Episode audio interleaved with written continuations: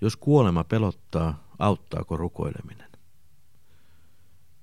Elämässä ei voi tulla valmiiksi, jos väistää kuolemista. Elämä on tarkoitettu elettäväksi. Silti joka ikinen eletty päivä tuo kuoleman lähemmäksi. Jos haluat oppia elämään, et voi väistellä kuolemaa.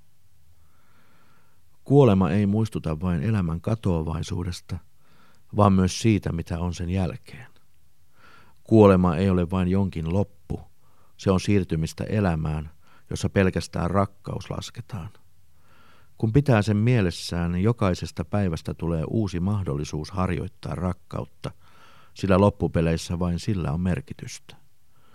Mitä enemmän avaudut rakastamaan, sitä vähemmän kuolema pelottaa. Vaikka kuolema olisi vihollisista viimeinen, rakkaus voittaa sen. Näin opetti isä Zazima naiselle, jota pelotti ajatus iankaikkisesta elämästä. Fyodor Dostojevski kertoo isä Zazimasta romaanissaan Karamassovin veljekset. Kun tältä vanhalta hengelliseltä ohjaajalta kysyttiin, miten ihminen voisi vakuuttua Jumalan olemassaolosta ja sielun kuolemattomuudesta, hän vastasi, ettei muuta vakuuttumisen tietä ole kuin rakkauden harjoittaminen niiden ihmisten parissa, joiden kanssa elää. Isä Jazima itse oli esimerkki tällaisesta rakkaudesta. Hän pystyi unohtamaan itsensä niin kokonaan ja olemaan läsnä toiselle niin kokonaisvaltaisesti, että hän osasi sanoa aina sen sanan, jota toinen juuri sillä hetkellä tarvitsi. Yksi isä Jaziman voimavaroista oli rukous. Hän näki, että rukous auttaa niin elämään kuin kuolemaankin hyvin. Jokainen rukoushuokaus on pieni syntymä ja kuolema.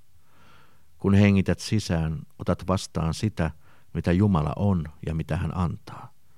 Kun hengität ulos, päästät irti ja annat elämäsi takaisin hänen haltuunsa, joka on sinut luonut. Muista, mitä Jeesus sanoi ristillä, kärsimyksen hetkellä. Isä, sinun käsiisi minä annan henkeni.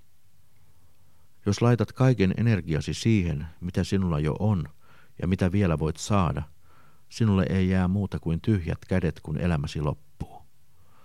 Rukous on aina uusi mahdollisuus päästää itsestä irti ja antaa tilaa rakkauden syntymiselle.